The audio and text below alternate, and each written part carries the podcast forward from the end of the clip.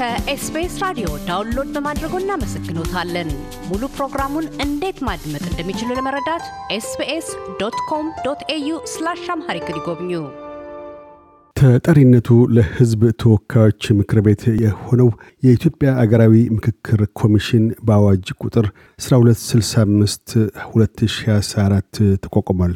አንድ ኮሚሽነርና አንድ ምክትል ኮሚሽነርን ጨምሮ 11 ኮሚሽነሮች በሕዝብ ተመርጠው የካቲት 14 2014 ቃለ መሐላ ፈጽመዋል። የስነ አእምሮ ፕሮፌሰር መስፍን አርያም የኮሚሽኑ ሰብሳቢ ሆነዋል። ይህንኑ አብይ ብሔራዊ አጀንዳ አስመልክተንም ተነጋግረናል። ፕሮፌሰር መስፍን ኮሚሽኑን ማቋቋም ስለምን እንዳስፈለገ ተልኮና ሚናውን ያስረዳሉ። አመሰግናለሁ። እንግዲህ አቶ ካሳሁን የምክክር ኮሚሽኑ አስፈላጊነት አዲስ ነገር አይደለም። በመግባባት ዙሪያ የሚያግባቡን ነገሮች ላይ ለመግባባት ራሱን የቻለ ተቋም መፈጠር አለበት። ህዝባዊ ውይይት፣ ህዝባዊ መግባባት የሚለው ጥያቄ እኔ እስከማስታውሰው ድረስ በርካታ ዓመታትን አድርገዋል። ብዙ ዓመታትንም አድርገዋል እና በአሁኑ ጊዜ በአሁን ባለንበት ሰዓት የሰላም መደፍረሱ፣ በየቦታ ያሉ ግጭቶች መባባስ እና ምንድን ነው በዚህ የዳረገን? ብዙ ዘመናትን አብረን ኖረናል። ግን አሁን ከእለት ወደ ዕለት ግጭቶች እየባሱ የሄዱበት ምክንያት ምንድን ነው? ላያግባቡን የቻሉት ነገሮች ምንድን ናቸው? ለብዙ ዘመናት ስለ አንድነት ተናግረናል እና በአሁኑ ሰዓት ግን መለያየት ወይም መገጫጨት ወይም መከፋት የሚለው ነገር ከየት መጣ የሚለውን ነገር በትክክል ህዝቡ ዘንድ ድረስ ወርዶ አውቆ ተወያይቶ ያንን የተወያዩበትን ወደ መግባባት ለማምጣት እንዲቻል ምን መደረግ አለበት የሚለው ብዙ ሲያወያይ ነበር። የተለያዩ የማህበረሰብ ክፍሎችን ተቃዋሚ ፓርቲዎችን ተፎካካሪ ፓርቲ የሚባሉትንም በተለያየ ጊዜ ገዢው ፓርቲ አመራር የነበሩትንም አባላቱንም ጨምሮ እና ይሄ ነገር እንግዲህ እየገፋ ሄዶ መጨረሻ ላይ በፊት የመንግስትም ቅቡልነት አልነበረውም መሰለኝ ሀሳብ። በአሁኑ ሰዓት መንግስትም አምኖበት ህዝብም አምኖበት በተወሰነ ደረጃ የፖለቲካ ፓርቲዎችም አምነውበት አዋጅ ወጥቶ አዋጁ አስራ ሁለት ስልሳ አምስት ህዝባር ሁለት ሺ አስራ አራት የሚባል በአዋጅ ኮሚሽኑ የመቋቋም አላማ እና ተግባራት በሚል ወደ አስራ ሁለት ገደማ የሚደርሱ ተግባራት ተዘርዝረው የዚህ የውይይት ኮሚሽን አላማ ህብረተሰቡን ታች ድረስ ሄዶ ህብረተሰቡ ላያግባቡት የቻሉትን ምክንያቶች ነቅሶ በማውጣት ያንን ወደ አጀንዳ በመቀየር እና ከተሰበሰቡት አጀንዳዎች ላይ ደግሞ በመነሳት የቅድሚያ ቅድሚያ የሚሰጣቸውን እየለዩ በማውጣት እንደገና ወደ ህብረተሰቡ ተመልሶ ህብረተሰቡ እንዲወያይበትና እንዲያም ሲል ወደ መግባባት እንዲደርስ ለማስቻል ራሱን የቻለ ኢንዲፔንደንት ወይም ነፃ የሆነ ኮሚሽን ማቋቋም አስፈላጊ በመሆኑ ሰዎች ወይም የተለያዩ የህብረተሰብ ክፍሎች የሚፈልጓቸውን ሰዎች እንዲጠቁሙ ተደርጎ እዛ ውስጥ ስድስት መቶ ሰላሳ ሁለት ሰዎች ተጠቁመው ከዛ ውስጥ ሰባ አምስቱ ተመርጠው እንደገና አርባ ሁለት ተመርጠው ከአርባ ሁለቱ የተመረጡት ከተለያዩ የፖለቲካ ፓርቲዎች፣ የሃይማኖት መሪዎች፣ ሀገር ሽማግሌዎች፣ ሴቶች፣ እናቶች ፓርላማ ተሰብስበው በእያንዳንዱ ሰው ግለሰብ ላይ ሀሳብ ከሰጡ በኋላ እንደገና የወጣት ቁጥር በማነሱ እና በተለይ ሴት ተዋጽኦ የሚለው ነገር ምን እንኳን ብሔረሰብ የሚለውን ነገር ወደ አስራ አንድ መምጣት ባይቻልም በተወሰነ ደረጃ እሱም ይሳካ እንደው በሚል እንደገና ከአርባ ሁለቱ ከተመረጡት አስራ አንዶች እንደገና ሌሎች ከሰባ አምስት ውስጥ ሶስት ሰዎች እንዲገቡ ተደርገው ስምንቱ ከአርባ ሁለቱ መሀል ሶስቱ ደግሞ ከሰባ አምስት ውስጥ መሀል ተመርጠው ወጣቶችም ስላሉባቸው አንድ ሴትም ስለተገኙ ከዛ ውስጥ ሶስት ሴቶች እና ስምንት ወንዶች ያሉበት ኮሚሽነሮች ያሉበት ተቋቁሞ ስራውን የካቲት አስራ አራት ቀን ቃለ መሐላ ፈጽሞ በአበሻ አቆጣጠር ማለት ነው ወዲያውኑ በማግስቱ ስራውን ጀምሯል እና እንግዲህ በዚያ ሂደት ላይ ነው ያለ ነው። ኮሚሽነሮቹ በአሁኑ ሰዓት ስራቸውን ተከፋፍለው የተለያዩ ስራዎች እና ተግባራት አሉ። በአዋጁ መሰረት አንዱ ደንብ ማዘጋጀት ነው። ደንቡን እንደገና ህዝብ ተወካዮች ምክር ቤት ማጸደቅ ነው፣ አዋጁ ይላል። ሁለተኛው ደግሞ የተለያዩ መመሪያዎችን የስራ መመሪያዎችን ማውጣት ነው። የኮሚሽነሮች የሚመሩበትን ደንብ ወይም code of conduct ጨምሮ ማለት ነው። ሌላው እንግዲህ action plan የስራውን መርሃ ግብር ማውጣት ነው። ስራው ምን ምን ያካትታል? የ pre dialogue phase የቅድመ ውይይት ጊዜ የምንለው አለ። የውይይት ጊዜ የምንለው አለ። ከውይይቱ በኋላ ደግሞ ወደ መግባባት የሚወስዱትን ሰነድ በደንብ አዘጋጅቶ ወደ ህብረተሰብ መልሶ እንደገና ወደ መግባባት የሚሄድበትን አካሄድ ራሱ ማመቻቸት አለ። እንዲያ እንዲያ እያለ ስራው ለሶስት አመት ነው ኮሚሽኑ የተቋቋመው። ምናልባት እንደ አስፈላጊነቱ ሊራዘም ይችላል እና ስራው አጣዳፊ ነው። ጥንቃቄን የሚፈልግ ነው። ከመመሪያዎቹ ውስጥ ዋና ዋናዎቹ አካታችነት የሚል አለ፣ ገለልተኛነት የሚል አለ። ይሄ inclusivity የሚባለው ነው። ተአማኒነት የሚባል አለ። ታማኝ መሆን ለስራው የሚለው ነገር አለ እና ብዙ መርሆች አሉ እና እነኛን መርሆች በተገቢ ይዞ መምራት ያስፈልጋል። በዚህ ስራ ሂደት ውስጥ ብዙ ባለሙያዎች ያስፈልጋሉ። ምክንያቱም ይሄ ኮሚሽነሮቹ ስራ አመራሩን መስጠት ሲሆን እውቀት ያላቸው በዚህ ዙሪያ የበቃ እውቀት ያላቸው በተለይ በተለይ ለሀገርኛው እውቀት ትልቅ ቦታ ስለምንሰጥ እሱ ደግሞ በደንብ ተለቅሞ ጥናት ተደርጎበት ወደ ስራ እንዲገባ ማድረግ ይቻላል። ይህ ማለት ግን የውጭ ተሞክሮ ወይም የውጭ ልምድ ያነሰ ቦታ ይሰጠዋል ማለት አይደለም። ግን የውጭ ተሞክሮ የት ሀገር ምን ሰራ፣ ምን ውጤት አመጣ፣ ለምን ውጤት ሳያመጣ ቀረ ወይም ለምን fail አረገ የሚባሉት ነገሮች ሁሉ በሚገባ ተመርምረው ይቀርባሉ። በዚያ ሂደት ውስጥ ደግሞ ምን ምን አይነት ጣልቃ ገብነት ነበራቸው እነኛ dialogue ኦች ወይም ውይይቶች ወይም ምክክሮች የሚለው ነገር ራሱን የቻለ ወሳኝ ነው። እኛ የምናስበው እና ተስፋ የምናደርገው ይሄ ውይይት ወይም dialogue በአገር ሰዎች የሚመራ በተቻለ መጠን የውጭ ጣልቃ ገብነት የሌለው መሆን እንዳለበት እናምናለን። ስለዚህ ለዚህ ደግሞ ብዙ ሀብት አለን። የሀገር ሽምግልና የራሱ ድርሻ ነበረው። የሃይማኖት ተቋማት፣ የሴቶች፣ የወጣቶች ተቋማት ሁሉ ማንንም ሳያንጓልል ሁሉንም የህብረተሰብ ክፍል እውቀቱን ያለውን ሁሉ ይዞ መሄድ ስላለበት እንግዲህ እነኝ እነኝ ሁሉ ዝርዝር ስራዎች በተወሰነ ደረጃ የተሰሩ ቢሆኑ ግን በጥንቃቄ ተሰርተው መርሃ ግብሩ ወጥቶ ለህዝብ በየጊዜው ይፋ እየሆነ ህዝብ በየጊዜው እያወቀበት እየተሳተፈበት የሚሄድ የውይይት ኮሚሽን ይሆናል ብለን ነው ተስፋ የምናደርገው።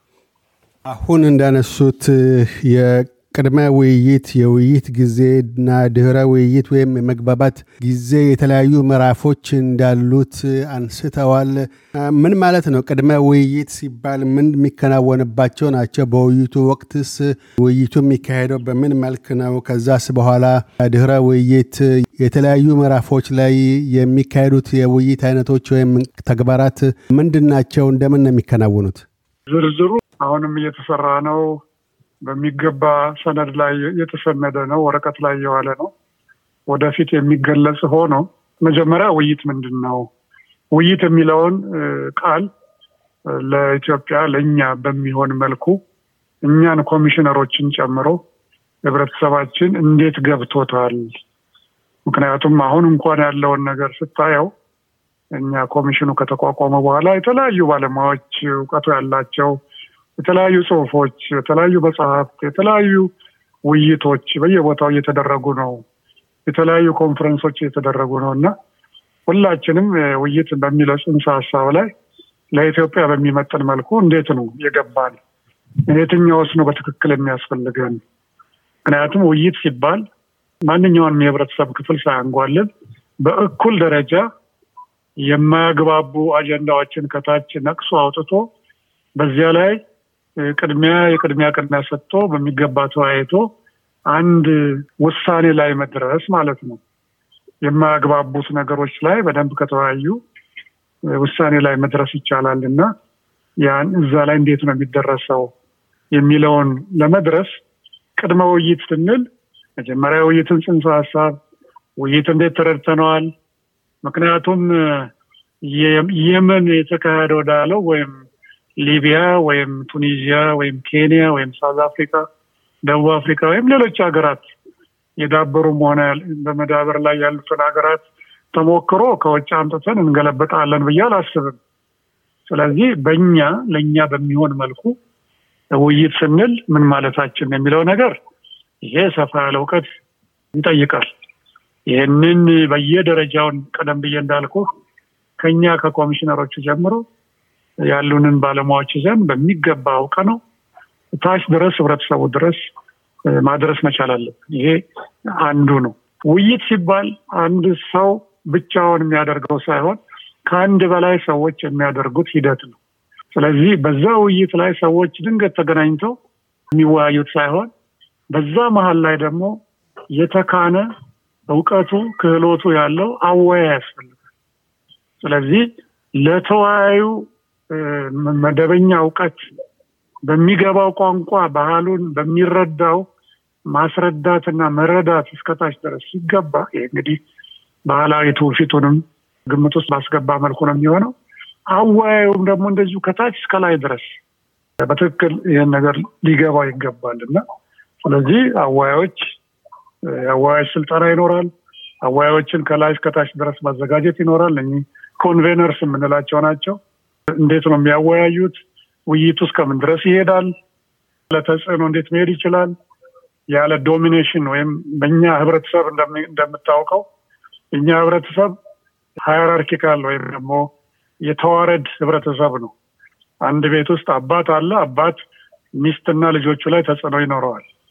በውይይት ግን በእኩል ስለሚሆን አባትም ሚስትም ልጆችም ለውይይት የደረሱ በሙሉ የሀገራቸው አጀንዳ በትክክል የማየት እና የመረዳት አቅም ሊኖራቸው ይገባል። ስለዚህ ይህንን ካል ውይይት የሚለው ጽንሰ ሀሳብ መቶ በመቶ ኢትዮጵያ ነው ማለት አይቻልም። ስለዚህ ይህንን ማስረዳቱ እንዳልኩት ተወያዮችን ማዘጋጀት እና አወያዮችን ማዘጋጀት ራስ ደግሞ ኮሚሽኑ ማለት ነው በሚገባ በእነኝህ ነገሮች ታጥቆ መነሳት እና ያለምንም ተጽዕኖ ከታች እስከ ላይ ድረስ ዝግጅት ማድረግን ይጠይቃል እና የቅድመ ውይይት ያልነው እስከ ውይይቱ እስከ ጠረጴዛው hypothetical የሆነው ጠረጴዛ እዛ ድረስ የሚያደርሰው ወይም እስከ ዛፍ ድረስ ውይይቱ ሀገራዊ ውይይቱ እስኪደርስ ድረስ ያለውን ሂደት በሙሉ የሚያጠቃልል ነው የሚሆነው። እንግዲህ ይህንን በምልበት ጊዜ ሁሉንም ህብረተሰብ ክፍል ያጠቃልላል። ፖለቲካ ማህበራዊ አንቂዎችን ይጨምራል። ፖለቲካ ፓርቲዎችን ይጨምራል። ሃይማኖት ተቋማትን አይለይም። የሀገር ሽማግሌዎችን፣ እናቶች፣ ሴቶች፣ አካል ጉዳተኞች፣ ወጣቶች ይቺ ሀገር የወጣት ስለሆነች ሁሉንም የህብረተሰብ ክፍል አይለይም እና እነኝህ የምላቸው የህብረተሰብ ክፍሎች ደግሞ በተወያይነትም ይኖራሉ፣ በአወያይነትም ይኖራሉ፣ ወደ መግባባት በማድረሱም ሂደት ይኖራሉ እና ስለዚህ ጥርት ያለ የቅድመ ውይይት ፖሊሲ እና ስትራቴጂ ነድፎ ከወዲሁ ትምህርትንና እውቀትን በሚያስጨበጥ መልኩ መጀመሩ ተገቢ ስለሆነ ቅድመ ውይይት ትኩረት እንሰጣለን የምለው ለዚህ ነው። በዚህ አጋጣሚ እስካሁን ድረስ የተደረጉ ጥናቶች በዚህ ዙሪያ የተጻፉ መጽሐፍትን ኤሌክትሮኒክስም ሆነ print media ው የሚያቀርባቸውን በሙሉ በሙሉም ባይሆን እንደው ለእኛ ሀገር ቅርብ የሆኑትን በሙሉ እያሰባሰብን ነው። ስለዚህ ኮሚሽኑ የራሱ የሆነ ሚኒ ላይብረሪ ይኖረዋል ብዬ አስባለሁ። ከዚህ በላይ ግን ከአሁን በፊት የተደረጉ ሀገራዊ ተሞክሮችም የውጭ ሀገር ተሞክሮችም ቦታ ይኖራቸዋል እና ቅድመ ውይይት የምለው ይሄ ነው። ልክ ውይይቱ ሲጀመር ስራ ተጀመረ ማለት ነው። ስራው ሲጀመር ደግሞ አላስፈላጊ የሆነ ተጽዕኖ ከተለያዩ የህብረተሰብ ክፍሎች እንዳይደርስበት ያ ውይይቱ ደግሞ አዲስ አማርኛ አለ በተሳለጠ ሁኔታ እንዲሄድ በተመቻቸ ሁኔታ እንዲሄድ የራሱ የሆነ ክትትል ወይም supervision ያስፈልገዋል። ስለዚህ እሱ ደግሞ የራሱ ሂደት አለው። እነኝን ሂደቶች pre during እና after የሚባሉት ነገሮች ወይም ቅድመ በጊዜውና ከስራው በኋላ የሚመጡ ነገሮች በሙሉ የራሳቸው የሆነ ዝርዝር የሆነ የስራ መርሃ ግብርን የሚጠይቁ ስለሆነ ወደፊት እንግዲህ በጣም የጠለቅንባቸው ስንሄድ የምናብራራቸው ይሆናል። በነገራችን ላይ አስራ አንድ ኮሚሽነሮች ነን ብያለሁ። አስራ አንዳችንም የተለያየ background ወይም የተለያየ አመጣጥ ነው ያለን። ምናልባት በመንግስታዊ በሀገራዊ ወይም በዓለም አቀፋዊ ልምድ የካበተ ሊኖረን ይችላል። ነገር ግን ሁላችንም ወይም ብዙዎቻችን የ dialogue expert ኦች ነን ግን ማለት አይደለም። ስለዚህ ያ ማለት በሀገር ውጭ ያሉም ኢትዮጵያውያን በሀገር ውስጥም ያሉ ልምዱና እውቀት ያላቸውን ግን አናሳተፍም ማለት አይደለም። የነሱን ሙያ በሚገባ እና በስርዓት ለመጠቀም ነው እየተዘጋጀን ያለ ነው እና ስለዚህ ይህ ስራ ምናልባትም ሚሊዮኖችን የሚያሳተፍ ነው ብዬ አስባለሁ። ተጠሪነቱ ለሕዝብ ተወካዮች ምክር ቤት የሆነው የኢትዮጵያ አገራዊ ምክክር ኮሚሽን በአዋጅ ቁጥር 1265 2014 ተቋቁሟል። አንድ ኮሚሽነርና አንድ ምክትል ኮሚሽነርን ጨምሮ 11 ኮሚሽነሮች በሕዝብ ተመርጠው የካቲት 14 2014 ቃለ መሐላ ፈጽመዋል። የስነ አእምሮ ፕሮፌሰር መስፍን አርያም የኮሚሽኑ ሰብሳቢ ሆነዋል። ይህንኑ አብይ ብሔራዊ አጀንዳ አስመልክተንም ተነጋግረናል። ፕሮፌሰር መስፍን ኮሚሽኑን ማቋቋም ስለምን እንዳስፈለገ ተልኮና ሚናውን ያስረዳሉ። እያደመጡ የነበረው የ SBS አማርኛ ፕሮግራምን ነበር። የፕሮግራሙን ቀጥታ ስርጭት ሰኞና አርብ ምሽቶች ያድምጡ። እንዲሁም ድረገጻችንን በመጎብኘት on demand እና በ SBS mobile app ማድመጥ ይችላሉ። ድረገጻችንን SBS dot com dot au Amharic ን ይጎብኙ።